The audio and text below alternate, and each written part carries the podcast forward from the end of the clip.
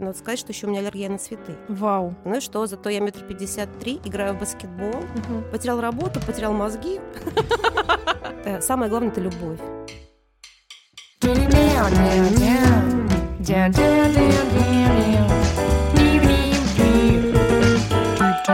Всем привет, с вами подкаст «У кого не хватает экспертизы». Меня зовут Аня Жеромская. А я Маша Шаталова, и я рекрутер в рекрутинговом агентстве Айтива. А я там работаю офис-менеджером.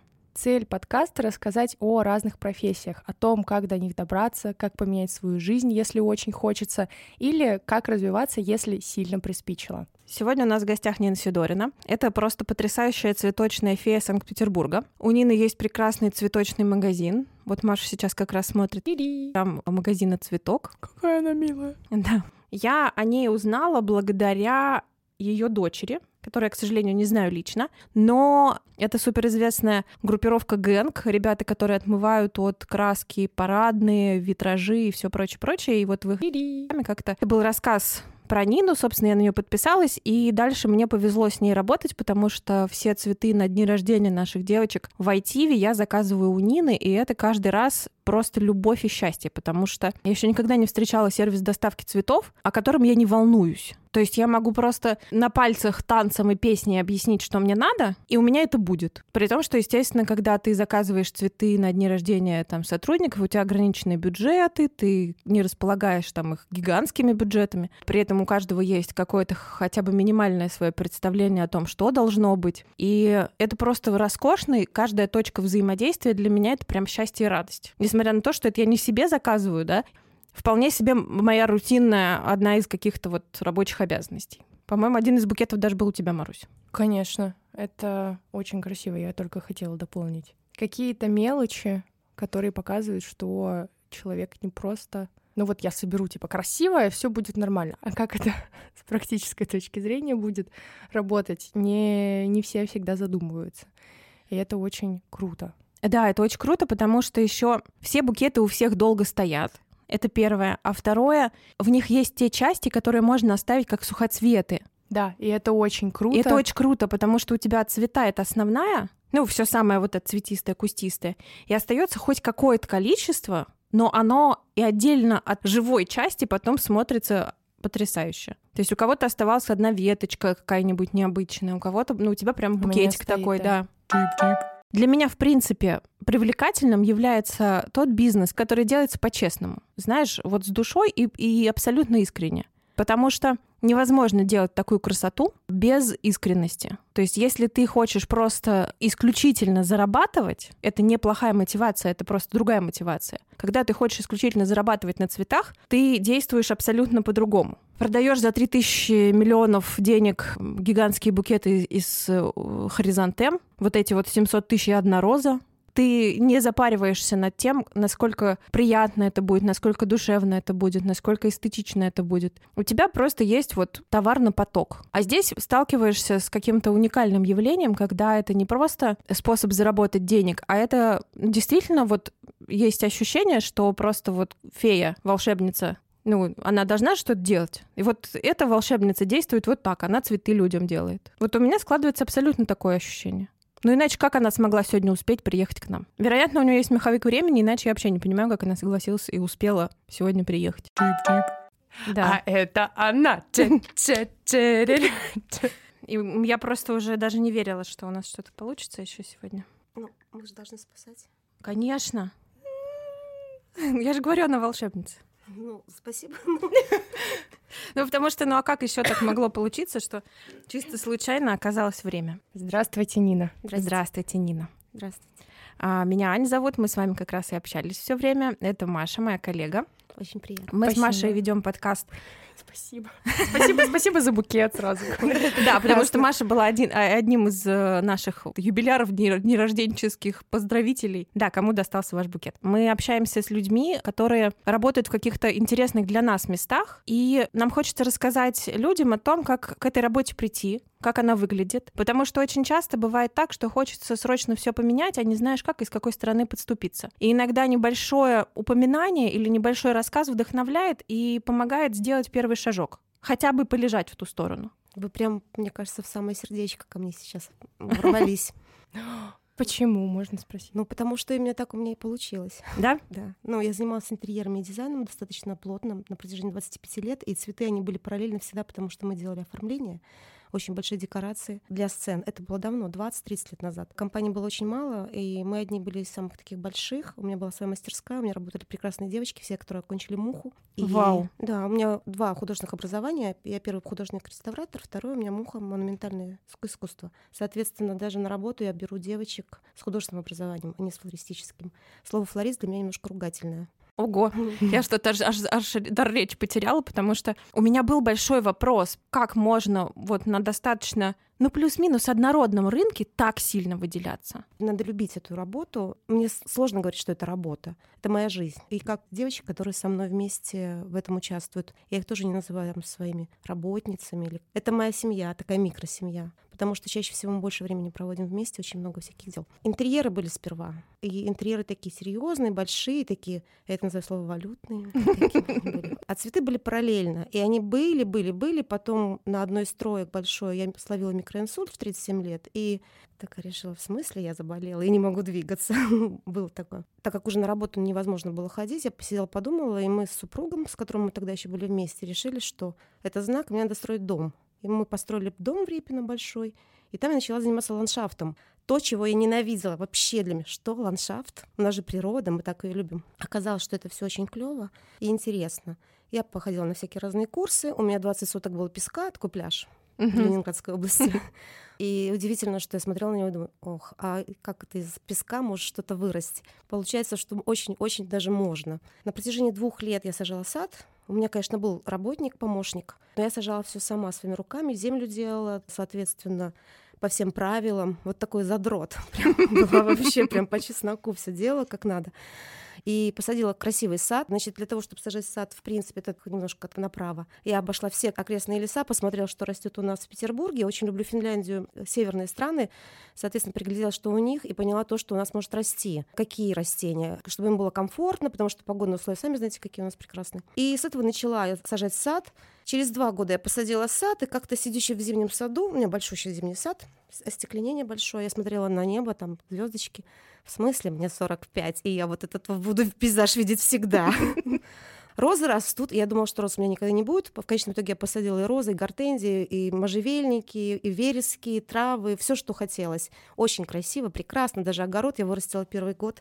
Мне кажется, шесть видов капусты.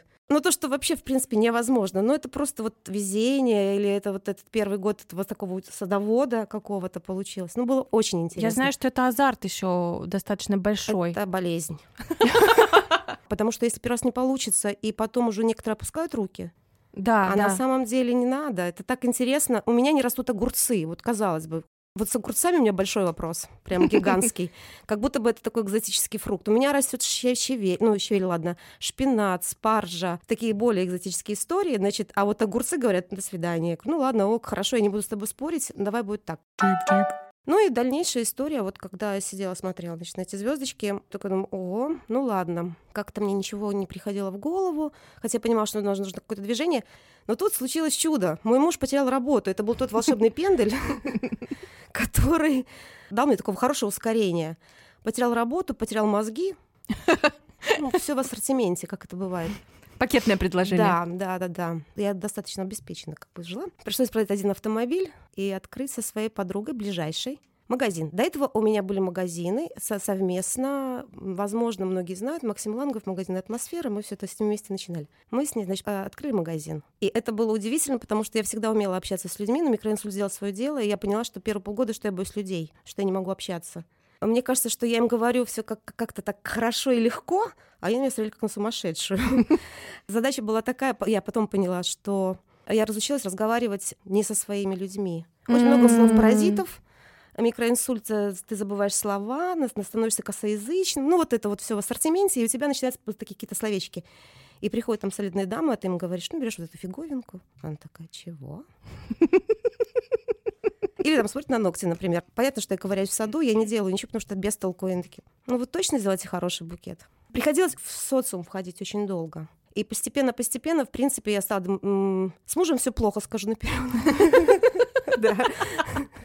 Но у меня классная дочь. Она, конечно же, это большая моя поддержка. Я не знаю, если это реклама или нет. Она занимается краевед Ксения Сидорина, Метлах. У нее достаточно да, да, много да. подписчиков. Я, я благодаря ей о вас и узнала, потому что я была подписана на ГЭНГ, ну вот на нее, да, да, да. исходя из этого. Вот эти ребята — это больш, большое, большое плечо. Я была в шоке, когда я узнала об их существовании, потому что вот это, ну, это еще одно волшебство, потому что сначала не веришь. Когда только знакомишься, начинаешь искать, ну как бы, а зачем, да, а выгода у них какая, на автомате ты себе вот это ищешь. Это проблема еще одна, потому что мой ребенок Ксения, она уже взрослый человек, ей тридцать лет, она закончила философский, она искусствовед по образованию, она с малых ногтей со мной ездила по всем блошиным рынкам города Ленинграда и мира. И, конечно же, эта любовь передалась. Я не думала, что это передастся там типа в двадцать четыре, потому что до этого она опять-то что-то притащила с помойки. Я говорю, ну да, но ты же мне помогала.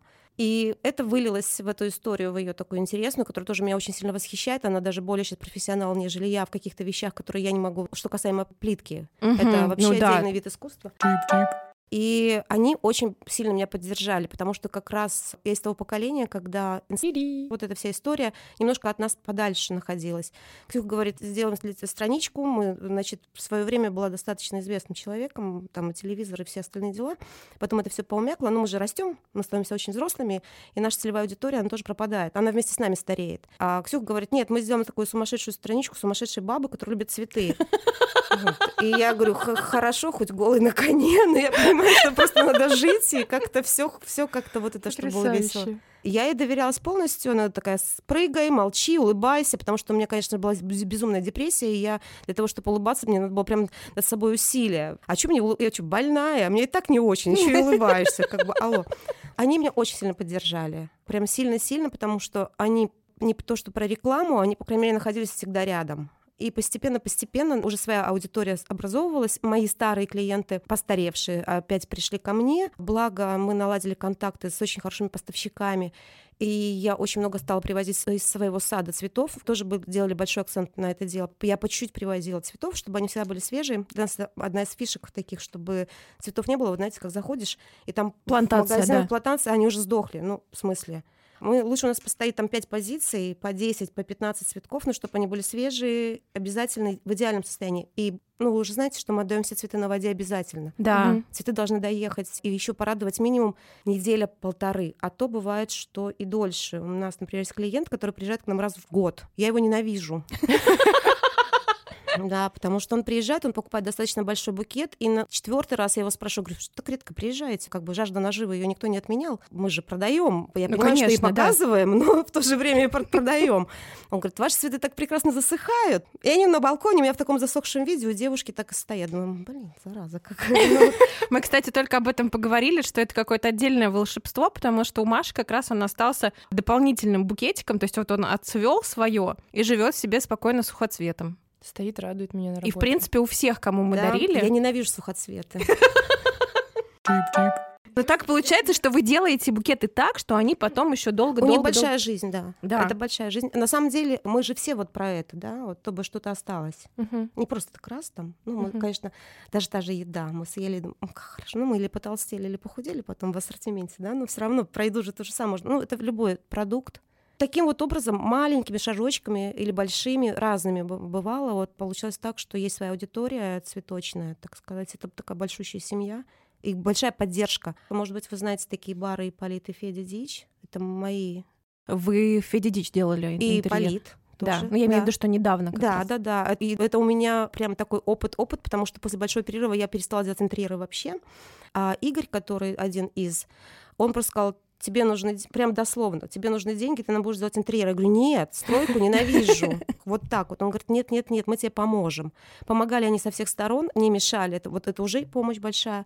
И когда выстрелил первый Ипполит, я обалдела, потому что классного молодого народа, веселого, кайфового. И вообще, в принципе, как там происходит все их вот это вот бурление и... Прям работа, и меня это очень радует. Получается, что как раз вот и Федя, мы начали там все до делать. Сняли помещение, заказали очень много оборудования, большая кухня, взрослая такая большая, потому что Ипполит — это такой детеныш вот для меня, и Федя — это уже прям такой хороший-хороший взрослый парень, крепкий, стоящий на ногах. И все зависло. И у нас, конечно, руки упали от всей ситуации, которая происходит, от ближайших людей, которые уехали. У меня уехало девяносто процентов моих людей, которые из Питера, из Москвы. И для меня это прям такая травма была, прям серьезная. ну что, делаем такие стены, да. И Игорь говорит, что-то у тебя запало нет. Я говорю, у тебя как будто бы сильно много запало. По чуть-чуть, по чуть-чуть, но мы себя заставили, мы вытянулись из этого всего дерьма и решили, что мы будем все равно делать. И когда это открылось, я первый раз увидела, что очередь стоялась от Невского проспекта на вход, на открытие. Вот это да! Вы молодцы! Это, это было очень, очень круто. Классные места. Я считаю, очень классный состав барменов. Mm-hmm. Люди приезжают из Москвы, хотят устроиться к ним, потому что Игорь, конечно, как работодатель потрясающий человек. Он такой, в хорошем смысле, задрот, но он очень внимательный, он четко, с зарплатами проблем нету. Все, что более-менее приятных, таких приличных, он разрешает им делать. И ребята, бармены просто стараются. Конечно, они выпивают с клиентами, но это очень весело. Там, например, кто опаздывает из барменов, читают стихи в определенное время, на, стоят, встают на табурет и читают для всех стихи. Ну, там Супер. Как бы есть свои фишки, которые которые очень радуют, и очень весело. За ними очень интересно наблюдать, за всеми. Мне пятьдесят три года, и чтобы мне сказали, что я буду хоть в рюмочные... Ну, на, на открытии Ипполита я практически подралась с одним парнем, надо сказать. Да, но это не из-за того, что я была пьяна или еще что-то. Я была возмущена поведением, потому что сказала, в смысле тебе не нравится Ипполит? Он такой прекрасный вообще. Значит, минималистические места, но оно с отсылками, с очень маленькими в кино, естественно. Но там с едой все в порядке, ценообразование в порядке, вообще все в порядке. Мне кажется, это не очень прилично хвалить свою работу и своих близких друзей. Мне кажется, это потрясающе хвалить свою работу, а своих близких друзей просто обязательно хвалить. А Игорь у нас на самом деле появился, этот, он наш талисман. Это первый клиент моего магазина, который я открыла после микроинсульта. И у нас есть на странице вся эта история. Но она, если вас, вы хотите, я могу быстро рассказать себе. Расскажите, что она, конечно, пожалуйста, смешная. Да. Мне звонил постоянно один и тот же человек, заказывал цветы по телефону для девушки Марии. С Марией мы уже познакомились, с ним мы не познакомились. И в какой-то раз он должен был приехать, чтобы мы познакомились, но он не приехал. Такие, ну ладно, проходит три дня. Приезжает приятный, кудрявый, рыжий парень на велике, значит, спускается вниз, так внимательно, вы, Нина. Думаю, блин, опять это известно. Знаете, вот это вот все. Раньше вот на заправке там все заправляют. Ой, мы вас вчера видели. Ну, блин. А у меня дочь сидит, там что-то за компом делает. Я говорю, да, я Нина, а вы кто? Ну, как бы уже начинается какой-то вот разговор. Он говорит, а я Игорь. Но я так внутри себя немножко подразозлилась, потому что, в смысле, ты заказал цветы, не приехала, цветы. Ты когда понимаешь, что цветок ты привез с базы, должен его тут же отдать, чтобы он... а тут он стоит, ждет. И у меня закралась такая мысль, на которую я не смогла. Иногда мой рот быстрее говорит, чем ему надо. Я говорю, а можно вас сфотографировать? У меня дочь подняла глаза, Ксения говорит, мам, ты в уме?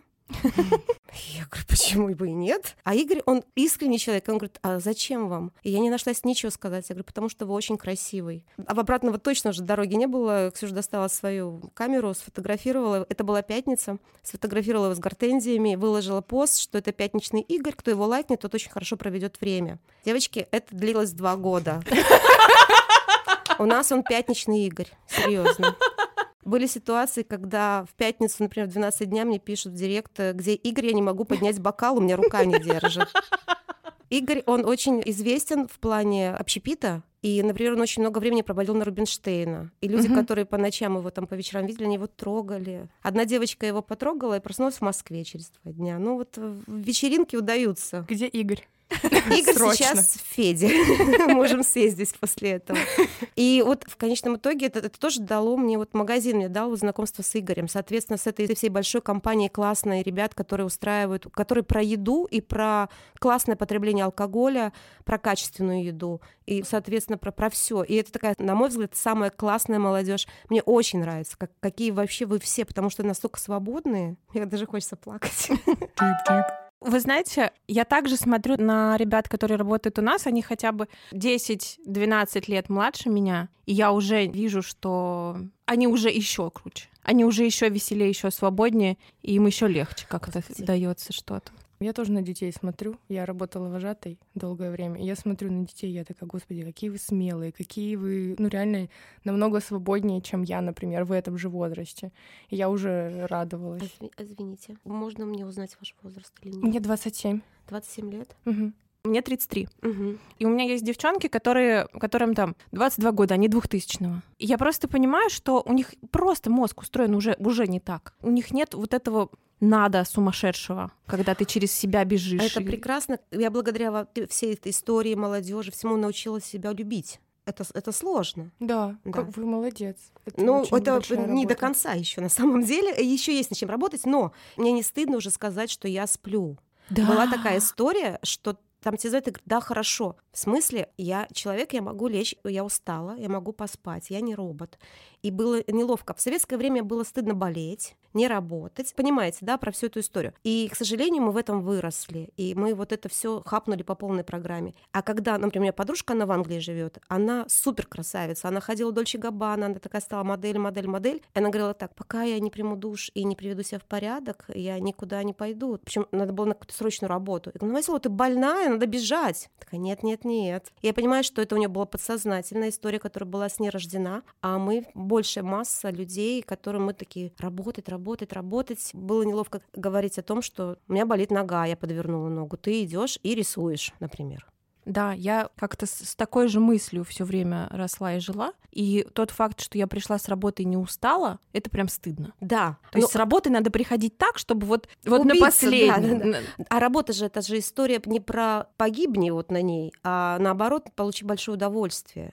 Классно, когда тебе еще платят, в идеале. Что касаемо оплаты, это вообще без вопросов. Человек пришел на работу, и если он не сделал ту задачу, которую поставил перед ним руководство или старшее, еще что-то, значит, ты хреново поставил эту задачу. Или что-то не устраивает, разбирайся в этом. Но человек пришел на работу, и вы должны ему оплатить это время. Только так, потому что все равно любой труд, какой бы он ни был, приятный, неприятный, понятно, да, он должен быть оплачиваем. Конечно. Всегда. Конечно. Ну вот я прошла через такие опыты, где за работу ты получаешь ветку, угу. Не вашу прекрасную какую-нибудь роскошную, там, рисунок ветки, но при этом ты мертвый. Вот.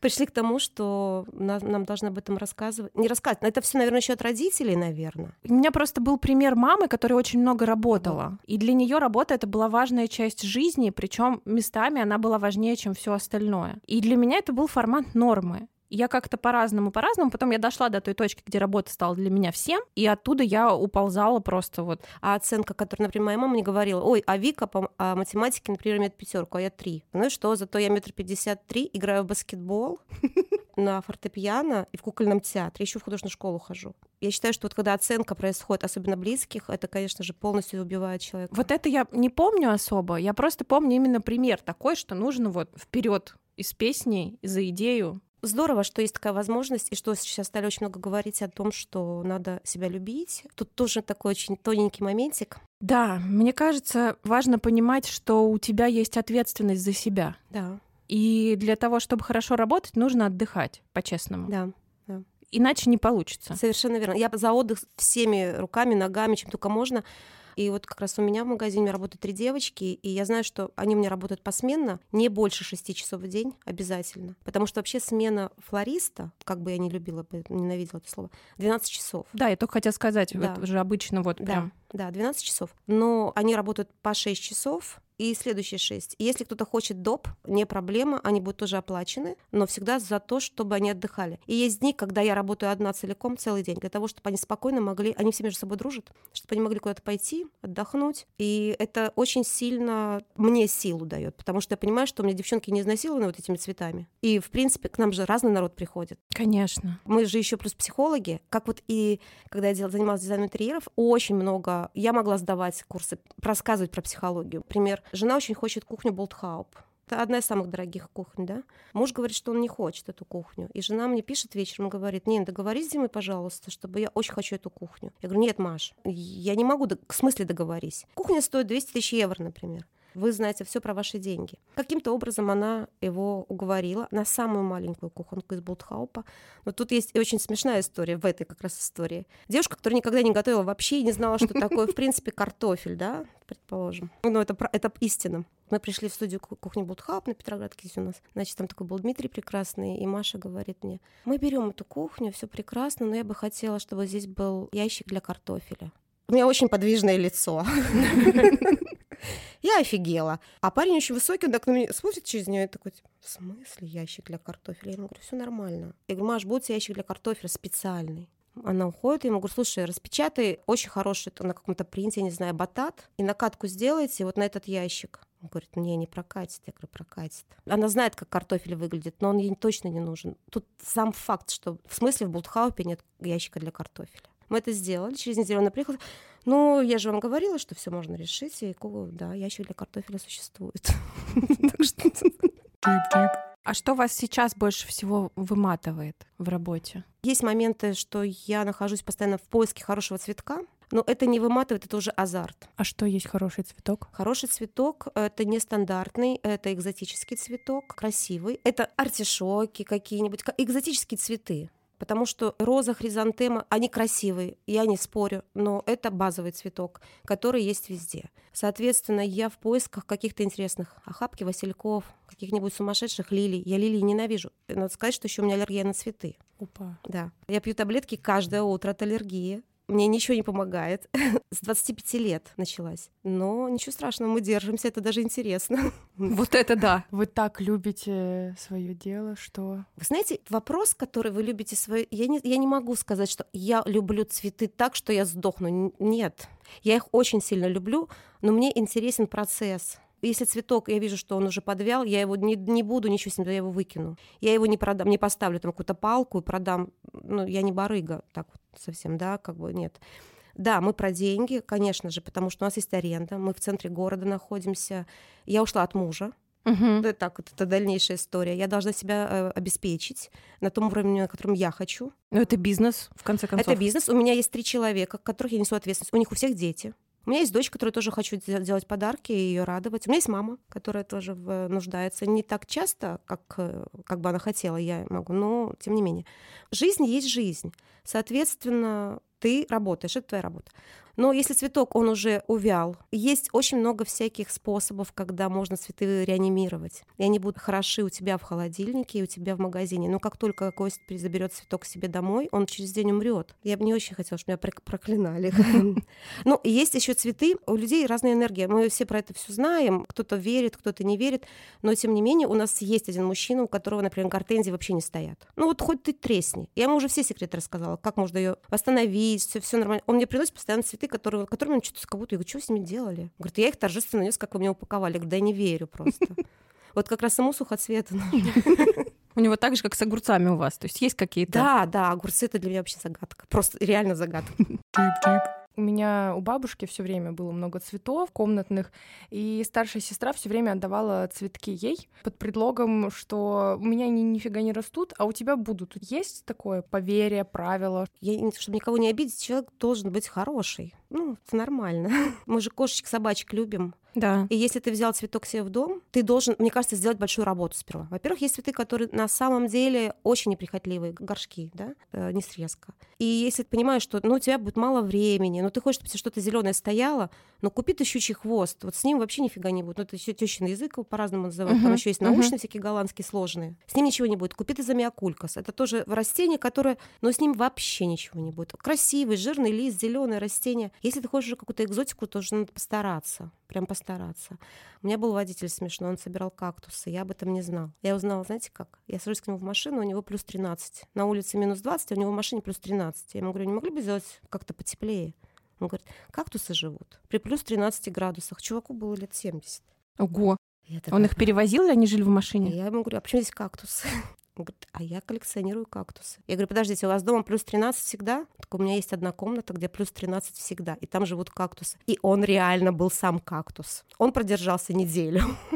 Такой неприятный. И цветы еще чувствуют, их нельзя бояться.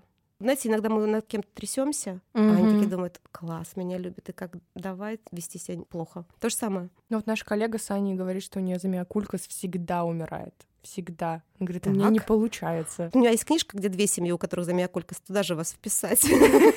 Вообще неубиваемый цветок совершенно. Ну вот есть же старающиеся. У меня домашние цветы практически не выживают. Но я и не иду в эту сторону. То есть я стараюсь как-то вот спокойнее, потому что я не нахожу время, и либо мне дарили что-то, что не подходило, либо еще что-то. А сейчас прекрасный и любимый мною кот. Трескает, да? Вообще все подряд. Значит, котики важнее. Да, сейчас, да, конечно, конечно. Поэтому я пытаюсь что-нибудь вырастить на работе, посмотрим, что у меня из этого получится. Получится, я думаю, что главное, что есть желание. У меня еще есть дом, который я построила. Иногда туда приезжаю. У меня есть Туча, кошка. Она классная, черная, смешная. Ее где-то подобрали. Вот был кот-сабвуфер у нас. Он урчал так? Сабик. Здесь мы пошли с ребенком на хитрость. Мы нашли маленького котенка, а так как мой супруг занимался автозвуком плотно очень, и мы выступали на соревнованиях и автоспортом, соответственно, например, все, что связано с автозвуком, я тоже владела этой информацией, потому что я рисовала ему объем сабвуфера, чтобы правильно поставить в определенные машины. И когда мы нашли котенка, она первый раз пошла, чтобы папа точно нас с ним принял, мы решили его называть сабвуфер. И я ему пишу: мы нашли котенка, это сабвуфер. Он такой: ну ладно, нашли подход к нему. Сабик прожил у нас в городе шестнадцать лет, потом мы его взяли за город, и кот взрослый, который первый раз увидел снег, он обалдел. А потом, когда он увидел летом всяких мышей, вот все остальное, он тоже обалдел. Но он стал грозой. Он спас все газоны наших соседей, потому что, когда с зимы выходит газон, он весь, если есть кроты, в таких как будто бы бомбы. Mm. Саба починил всем газоны, он всех их благополучно истребил. Он, конечно же, оказался таким прям серьезным парнем. Потом он приболел, и в двадцать один год нам пришлось его усыпить. И я, наверное, ну, недели три я не могла прийти в себя, потому что, когда приходишь в дом, у нас очень большой красивый дом, окна в пол стеклянные. Когда ты подходишь к дому, значит, ты видишь, как он несется, а никто не несется. Но это, это очень ужасно. Страшно, да. И я находила везде его эти усы, там как-то они специально называются, зубы. Я их складывала в шкатулочку. Мне казалось, что он вот прыгает так его ночью. Боль, боль. Будет рядом. Да, вот это вот все. Хотя у нас в семье было так. Муж был тот принц-царь, которого он любит.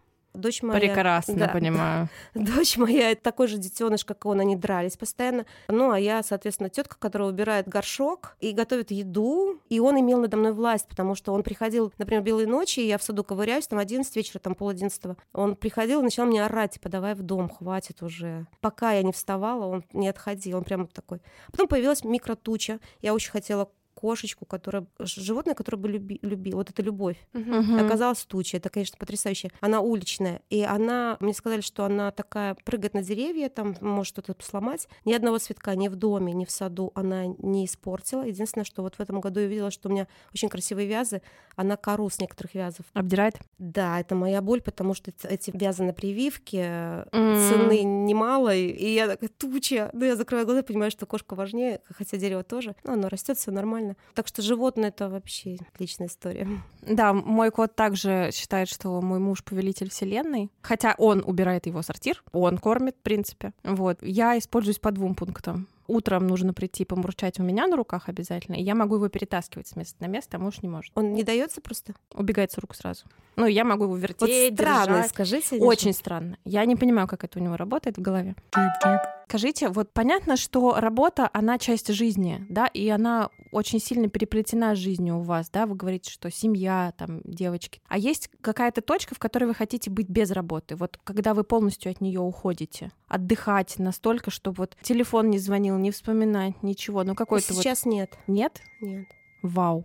Сейчас так получилось, что я смогла найти квартиру прямо над магазином, я ее снимаю. Это очень круто. Я, я постоянно нахожусь в работе, но она не угнетает. Она, наоборот, ты понимаешь, что ты должен проснуться, встать, принять душ, и ты идешь, занимаешься делами. Даже если у тебя нет заказов, ты там что-то убираешь, переставляешь. У нас очень много декора красивого. Очень много людей в городе одиноких, просто одиноких.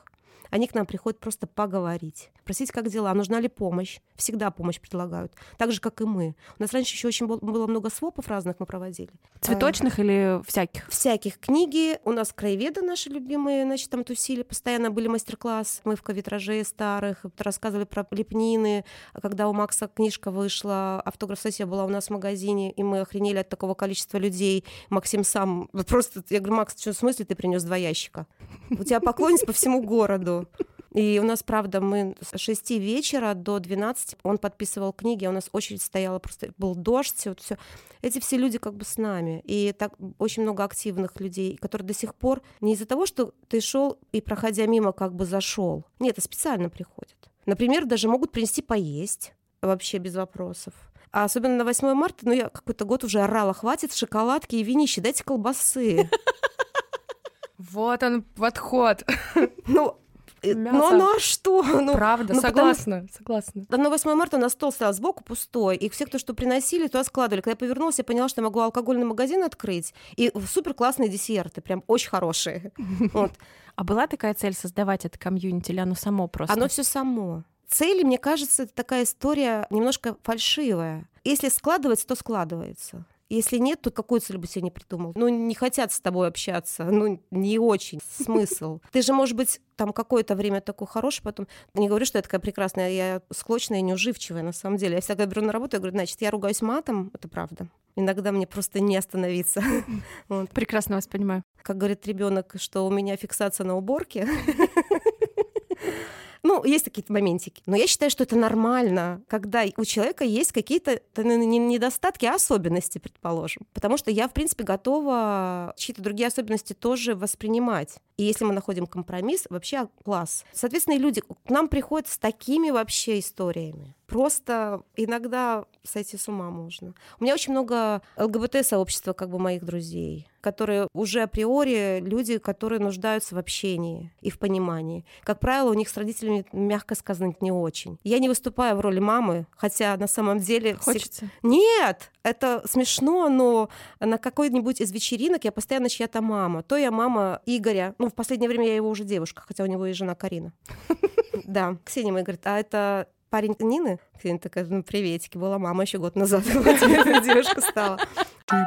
Я не хочу быть мамой, нет. Просто им надо рассказать, может быть, даже не рассказать, а просто молча посидеть. Разные цели. Побыть были. Рядом Побыть, просто. Да. И они просто знают, что они к нам придут, и их никто не осудит. Я могу наругаться, что, блин, ты неправильно сделал, там, ну как бы так не надо. Если я тебе могу помочь, если тебе нужна реально помощь какая-то моя, даже чисто совет, потому что все равно, как бы не звучало, что возраст этот, бла-бла-бла, но это правда, есть большой опыт. И иногда ты даже сам не знаешь, но ты можешь какими-то словами потихонечку как-то человека направить, возможно. Не факт, что туда, куда надо, это правда, но, по крайней мере, и очень много почему-то вот стран боятся делиться с родителями. Это вот как бы мне даже странно, потому что все-таки самые близкие — это родители. Так бывает, что изначально не складывается доверительных отношений, и чем дальше, тем сложнее их построить. С этим соглашусь, потому что у меня с мамой не очень отношения. У меня мама прекрасный человек, но так сложилось, что я в четырнадцать лет уехала из дома, и я родилась в Молдавии, и приехала, поступила сюда в художественно-реставрационное училище. И с мамой у нас контакта как такового не было, потому что я очень рано уехала, я стала зарабатывать сама деньги, мы хорошо очень все зарабатывали. Я ее, конечно же, люблю, но для мамы я осталась той вот. Она очень сильно переживает, она боится со мной ездить, когда я за рулем. А езжу я очень хорошо, у меня муж был автоспортом, занимался. И прежде чем я села за руль в городе, я накатывала кольца на льду за гостиницей Прибалтийской. Если ты терял управление, мне было сказано так, если ты сейчас не пройдешь четыре кольца, то ты никогда не сядешь за руль. Суровые условия старта. Да, но мне надо было ребенка в школу возить, а мне лениво было. Я очень не люблю общественный транспорт. И моя мама боится со мной, например, ездить, потому что она считает, что, типа, ну, в смысле, девочка за рулем. Да, вы в ее голове еще ребенок. Да, да, да, да. Ну, вот да, в любые отношения двустороннее движение. И я часто вижу то, что родители не идут на контакт, что дети пытаются с ними общаться, пытаются строить, подстраиваться как только можно. Вот. Но родители все равно продолжают стоять на своем. Мне здесь как бы шикарно повезло, у меня с мамой потрясающие отношения, поэтому я долгое время была шокирована, что у других не так. Вот, мне очень удивительно. Какая-то загадка, потому что, ну, каждой женщине дан шанс родить ребенка. У всех по-разному, да? И я смотрю, у кого-то трое, пятеро, и они так похотя как-то. Я понимаю, что когда у тебя уже там три, пять, семь, тоже как-то так обыденно. У меня одна... Я, конечно, трясусь, но я никогда вида не покажу, потому что она мне скажет, в смысле, мамочка моя. Вообще, в принципе, мне кажется, самое главное — это любовь. Да ведь? Да. Ну, потому что... Такая волшебная просто. Ой, спасибо. Надо просто любить, и все. Вот это вот про «а что мне будет» вообще нет. Я очень хотела, чтобы у меня дочь родила мне внуков или внучку, ну, детей, потому что у меня достаточно суровый муж, и так получилось, что у нас одна Ксения, и там все. Хотя я не представляю, если бы у меня еще было несколько таких же Ксюш, я бы, наверное, подарила мне пистолет, потому что, конечно же, все в порядке. Она меня строит как надо. И я такая, Ксюш, ну, может быть, она такая, ты сама как бы можешь еще родить. Я говорю, ну, да, но мне же хочется как-то, ну, вот там. Сейчас я понимаю, что это все такая фигня. Если тебе дано родить, ты родишь. Если у тебя есть к этому желание, ты родишь, и этот ребенок будет счастливый. Если ты для кого-то, то он не будет счастливый. А если хочется дарить любовь, то это не обязательно дети, есть люди вокруг. Да, да, совершенно верно. А человек, если он уже рожден, он рожден один. И самое главное, чтобы он любил, его любили, и чтобы он был счастлив. Да, конечно. Все остальное вокруг будет только расцветать, и вот эти вот цветы экзотические попрут. И замиокулькасы начнут расти. Нина, скажите, пожалуйста, а кем вы в детстве хотели быть? Клоуном. Правда? Да. А вы всерьез, ну как бы уже планировали как-то... У меня поступ... снилась сцена, нет. Снилась арена. Угу. Да, я выхожу, и я не помню, что я делаю, но всех хохочет. Всем прям нравится. То есть вы смешной клоун? Да. Мне понравилось, когда все хохотали. Я просто сразу думала, класс. Прямо хорошо. Но так получилось, что я занималась рисунком достаточно серьезно. Я поступила в художественную школу, у нас был большой конкурс, потом в художественное училище, и искусство как-то было рядом всегда. Что-то тебя задевало и через тебя проходило, но что-то было рядом. В конечном итоге появилась вот эта история про интерьеры. В девяностых годах особо у нас же не было этого ничего. У нас было совсем мало людей, которые решили этим не то что заняться, а мы стали украшать свои пространства сперва. И кому-то это нравилось, и дальше, дальше, дальше. Плюс откуда-то, слава богу, я не полюбила вот это вот дорого-богато. Я не знаю, почему это так вышло. Уберегло что... вас. Да. Может быть, как раз вот эти вот помоечные всякие истории и блошинки. Ну, кстати, да. Это даже, ну, без шуток, действительно, да, когда ты видишь вещи с историей, ты перестаешь любить. Эстетика другая, да. Ты понимаешь, что эта вещь, она с историей, что она не просто так вот здесь сейчас лежит, что она не просто так вот здесь испачкана, например, да? Например, про огранённый стакан вы знаете, что это Мухина его сделала. Ну вот, казалось бы, что самое простое — огранённый стакан. А сколько там историй, все, очень много всего. И когда ты видишь вот эти вещи, которые пережили, и еще и переживут еще и тебя, да. И у тебя есть шанс это показать красиво, показать направление людям, куда смотреть. И слава богу, что из десяти один хотя бы туда повернет голову, это идеально. А у вас есть какой-то, ну не профессия, может быть, какой-то навык, который бы вы хотели освоить? Не знаю, может, вы хотите научиться кататься на серфе? На серфе точно не хочу. Были опыты подводного плавания, парапланов. Из таких экстремальных лыжи были, коньки были. Капец, у меня сломаны все руки и ноги. Все нормально? Нет, наверное. Классно.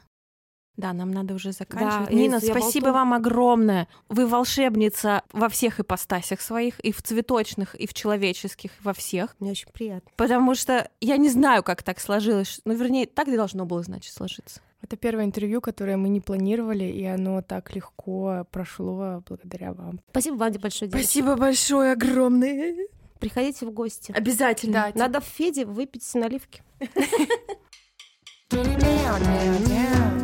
Yeah, yeah.